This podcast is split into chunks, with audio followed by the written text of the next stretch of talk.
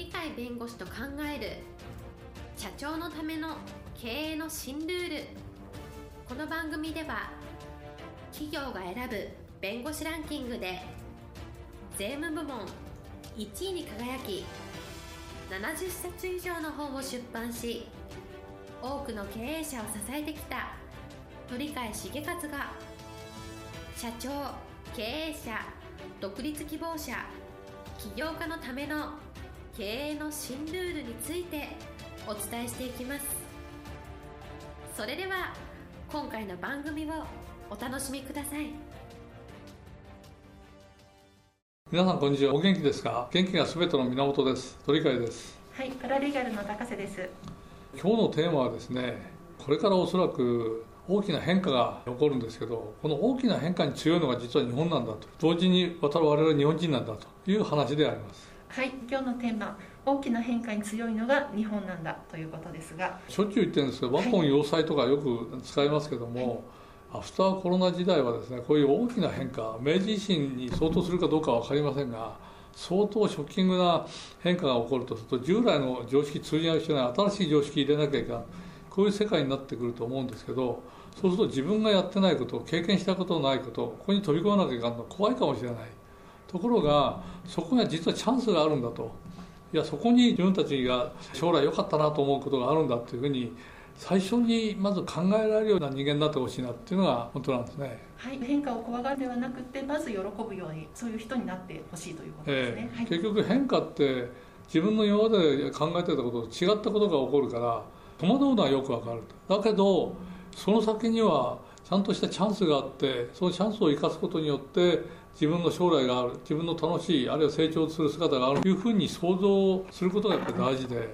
やっぱり変化を怖がるんじゃなくて変化を自分のためにチャンスに切り替えるっていうぐらいの気持ちをいかに持っていくことが大事かっていうのが言えるんじゃないですかね。はい、チャンスに切り替えるということなんですけどもなかなか難しいことかなと思うんですが例えばあの経営資源ってありますよね人物金っていうふうに言われますよね。だけど人っていうのは今いろんな経験をすれば分かりますけど自分っていうのも人だし会社っていうのも人の集団だし社会はもっと大きな集団世界っていう視野もありますね。今 SDGs なんていう言葉ありますけどだんだんだんだんその人というものの考え方が広がってきてしかもいろんな人と人との兼ね合いが微妙じゃないですか例えば会社だったら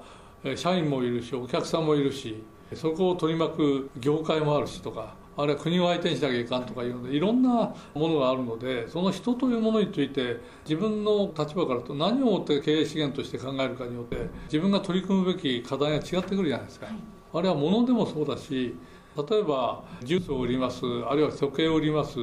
これが扱うものですとかあるいは我々法律家だと法律を扱いますとか訴訟をやりますとかそういうものというふうに言うのはおかしいかもしれませんがそういうものがあるとしてもものよりはことっていって何をしますかどういうことを望んでる人がいるんでしょうじゃあその人の望みを達成しましょうかとか困ってる人がいたらその困ってるのはこういうんだったらその困ってることをこうやって解決しましょうってこれはことですよね。そういうことということに重きを置けばビジネスモデルというのは変わってくるのでそうするとそこに新しいチャンスが出てくるんではないかと。お金だってお金よりも大事なのはデータだというのが今の話であるいは投資というのがしかも自己投資とか将来投資とかいうその投資が意味を持ってるんだってこれを柔軟に考えていけばいろんな意味で経営資源として人物金ってこういうなんか固定したような言葉を使うけどそこに具体性を表して自分の行きたいこと自分が今周りの状況の中で置かれているものそこで出てくるものにいろいろな形で新しい視点を取り込んでくることによっていくらでも自由な世界が出るしいくらでもチャンスが出てくるというような世界なのでどちらかというと大きな変化があってのは怖いねじゃなくて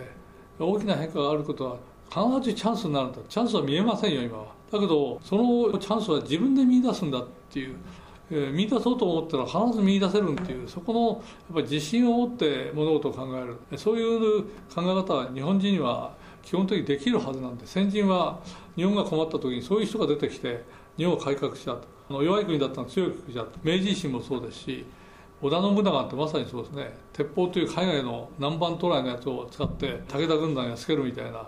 従来の常識では考えられなことをやってる人たちがたくさんいるってことは自分たちは日本人で日本の伝統というのを考えると困ったことがあっても何とかなる変化の中に実はチャンスを見出している文化がたくさんあるんだと。先人たちがたくさんいるんだということを思い出していただきたいです。というのが今日のお話でございます。はい今日のテーマ大きな変化に強いのが日本ということでした。今日も元気な一日お過ごしください。はいありがとうございます。本日の番組はいかがでしたか？この番組は毎週月曜日7時に配信いたします。それでは次回の配信を楽しみにお待ちください。